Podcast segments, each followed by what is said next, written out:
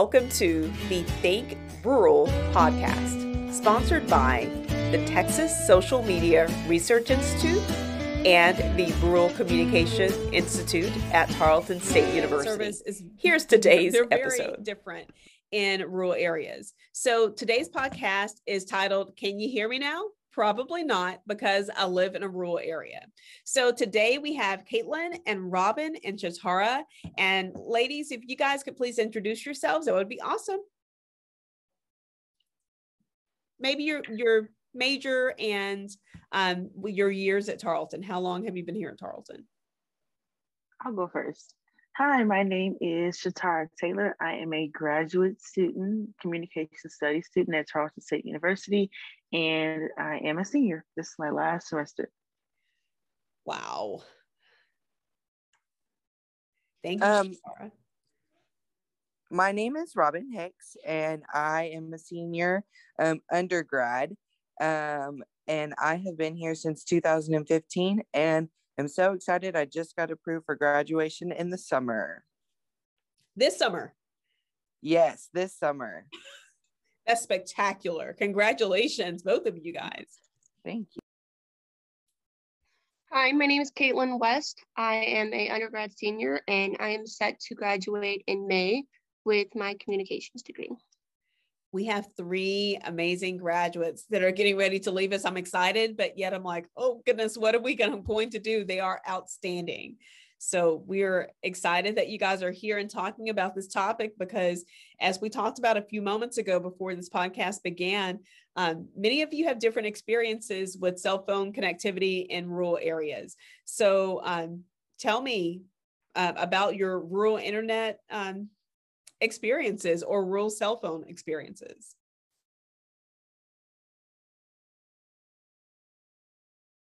Um, I often visited places in East Texas uh, growing up because my grandparents on my mom's side are from East Texas. So this is back when, you know, cell phones would roam and back when you had um, prepaid cell phones.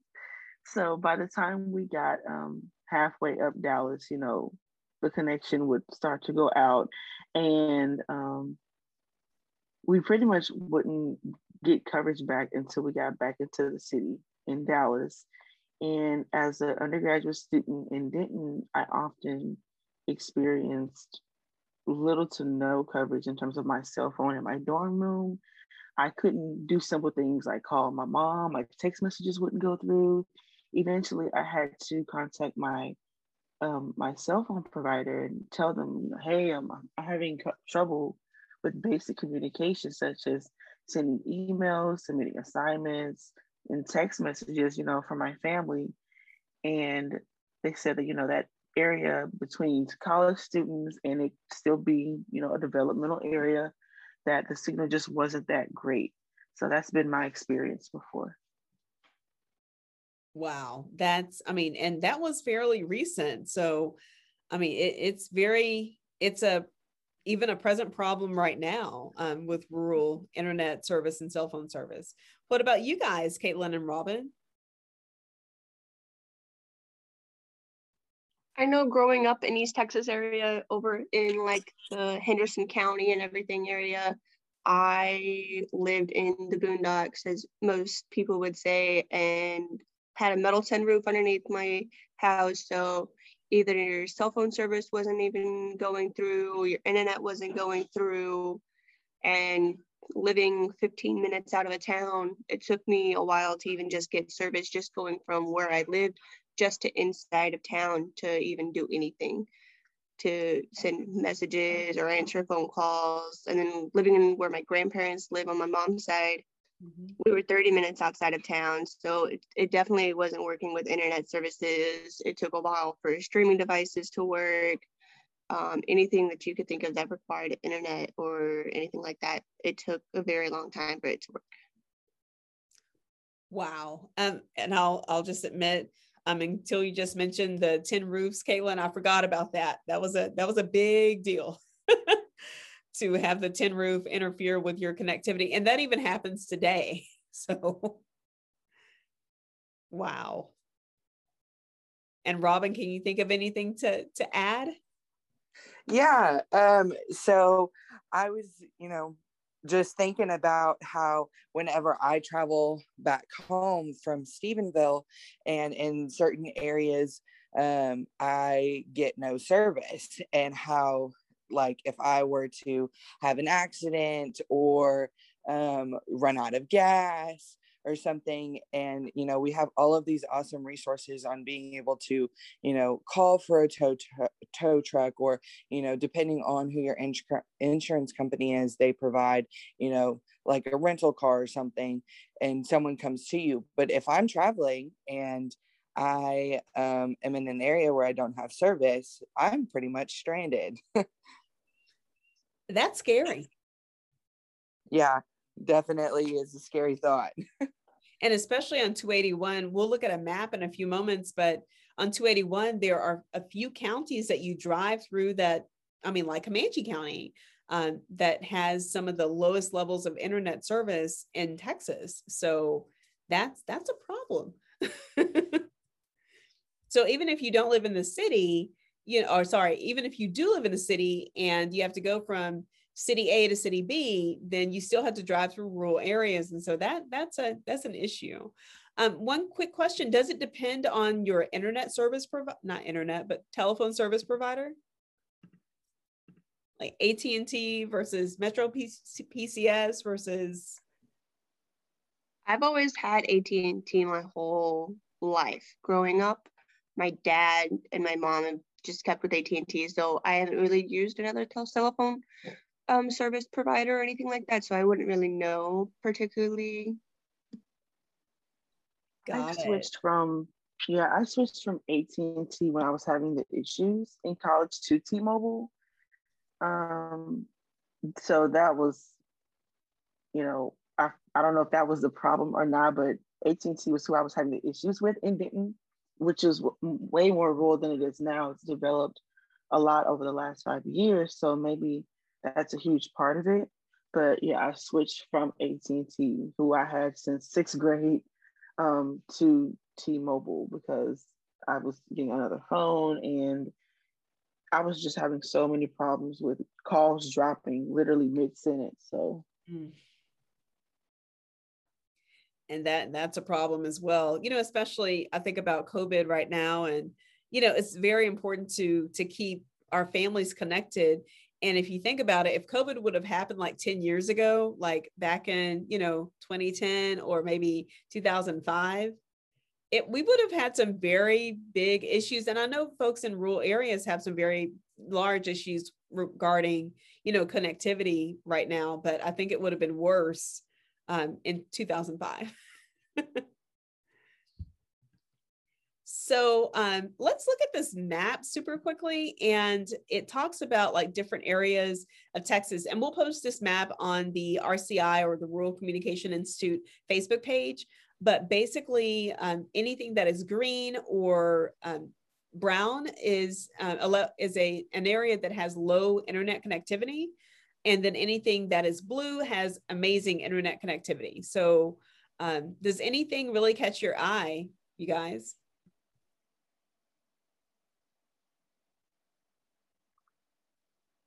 Hmm.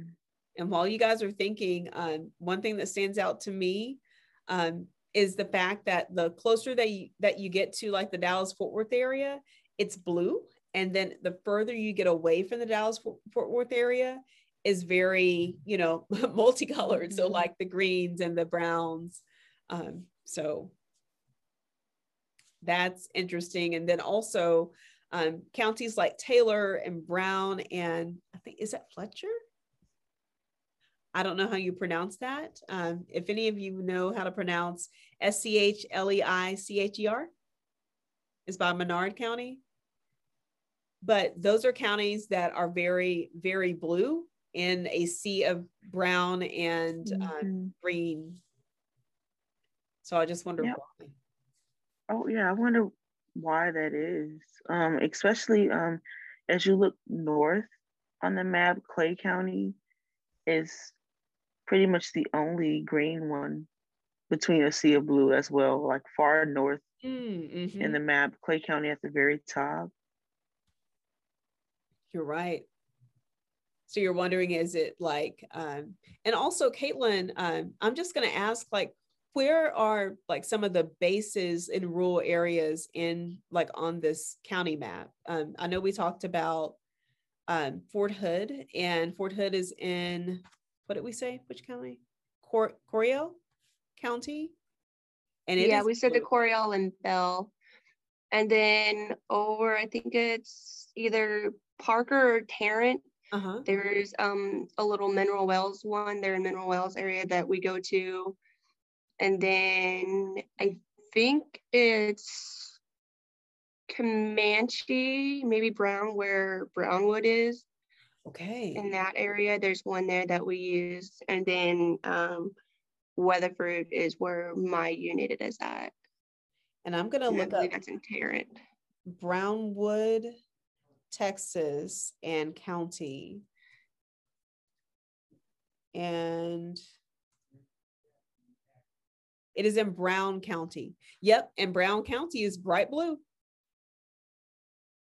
But when I'm out there, my service is really crazy. Wow. and I guess it's how far or how far or how near it is to Comanche County or Eastland because they're both flanking Brown County. So I think it would be interesting to see because this is probably what averages of like internet coverage coverage but like when you think about it erath county the majority of the county is rural mm-hmm. rather than you know being urban in the city and whatnot so to see it blue but to know that the majority of the county is in a rural area is the blue part making up the average for the city? Um or is that like the average i mean it's saying it's the average for the whole county but i would think that the majority of erath county would be closer to the green mm-hmm. than to the blue. And also thank you for mentioning that robin. Look at this as well. Erath county it says 99.1% of the population has access to high speed internet but then if you jump over to eastland county it's 10.5 and then Comanche is 11.7. So if you're living on the border of Erath and Comanche County or Erath and Eastland, maybe you're getting the short end of, of the stick, unfortunately. So very, very interesting. I um, also think it's important to note that a lot of these smaller counties, they are homes of community colleges and four-year universities.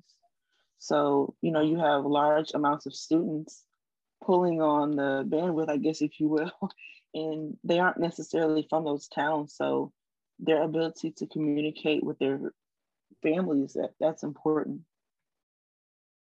Wow. I mean, and you're right. Like, so we have so many community colleges and and technical schools and four-year universities in Texas. That makes a big difference um, it would be interesting if we could like overlay you know where they're located and these counties um, so hey that that will be the next project that sounds amazing and just so you guys know to check email or just browse the web is one to five megabytes per second and then it ramps up to 200 megabytes per second which is like streaming 4k content if you think about those really cool movies that you can see like the actual hair on um, people's um, people's heads, then that's like the 4K content. And then playing online games or downloading super large files, you need a lot of megabytes per second. So um, potentially folks in these other areas are not getting access to that. So from an educational standpoint, it could be, you know,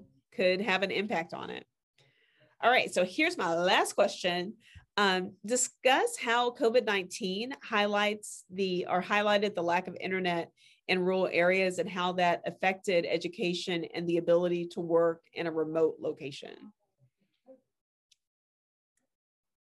So basically, uh, not having internet in a rural area, did that affect education in that area or the ability to work from home?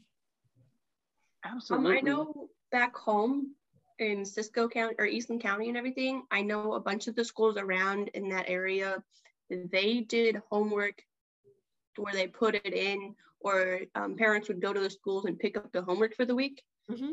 And so if they didn't have internet access, they were still able to access their homework and lesson plans and everything by picking them up from the school and stuff. So that's how they adapted in the absence of good, good internet. Yes, ma'am. Interesting. And sometimes they it, it's either either or or both. They don't have the Wi-Fi or they don't have a laptop or they don't have Wi-Fi and they don't have a laptop. So um, I saw a lot of districts, you know, providing technology for the students where they would have to return it once the school year ended. Mm-hmm. Because, you know, especially during a pandemic, you don't necessarily have the funds to go buy your child a brand new Chromebook. Um, so that was a huge adjustment, especially for kids, you know, they use Chromebooks and things throughout the year for different learning um, curriculums that are online based. Even in the classroom. But having access to that at home is a completely different thing, especially for multiple children. That's very true. And also, when COVID began, Chromebooks were in short supply um, because you couldn't order them at all because so many folks were trying to get Chromebooks at the same time to these rural areas and city areas too. All right. Um, does anyone else have anything else to add? This was a really good conversation. Um, so I'm going to pause to see if you guys have anything else to add.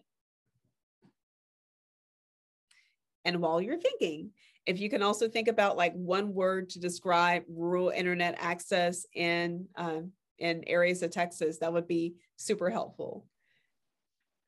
One word I would use to describe it is um, definitely um, need, need, needed, necessity for sure. That's a good one. Robin or Caitlin? I think one word I would use to describe it would be privileged. Mm. That's a good one too.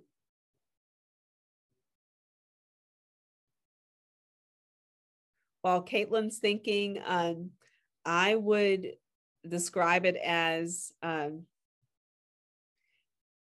I mean, basically equality. You know, we all pay pay you know taxes in texas and you know we all travel on texas roadways so it's important even if you live in a rural area to have access to um, different um, whether it's a movie just simply watching netflix or um, checking email for your your child in a rural area i think that you know the access and the equity is very important no matter where you live in texas and beyond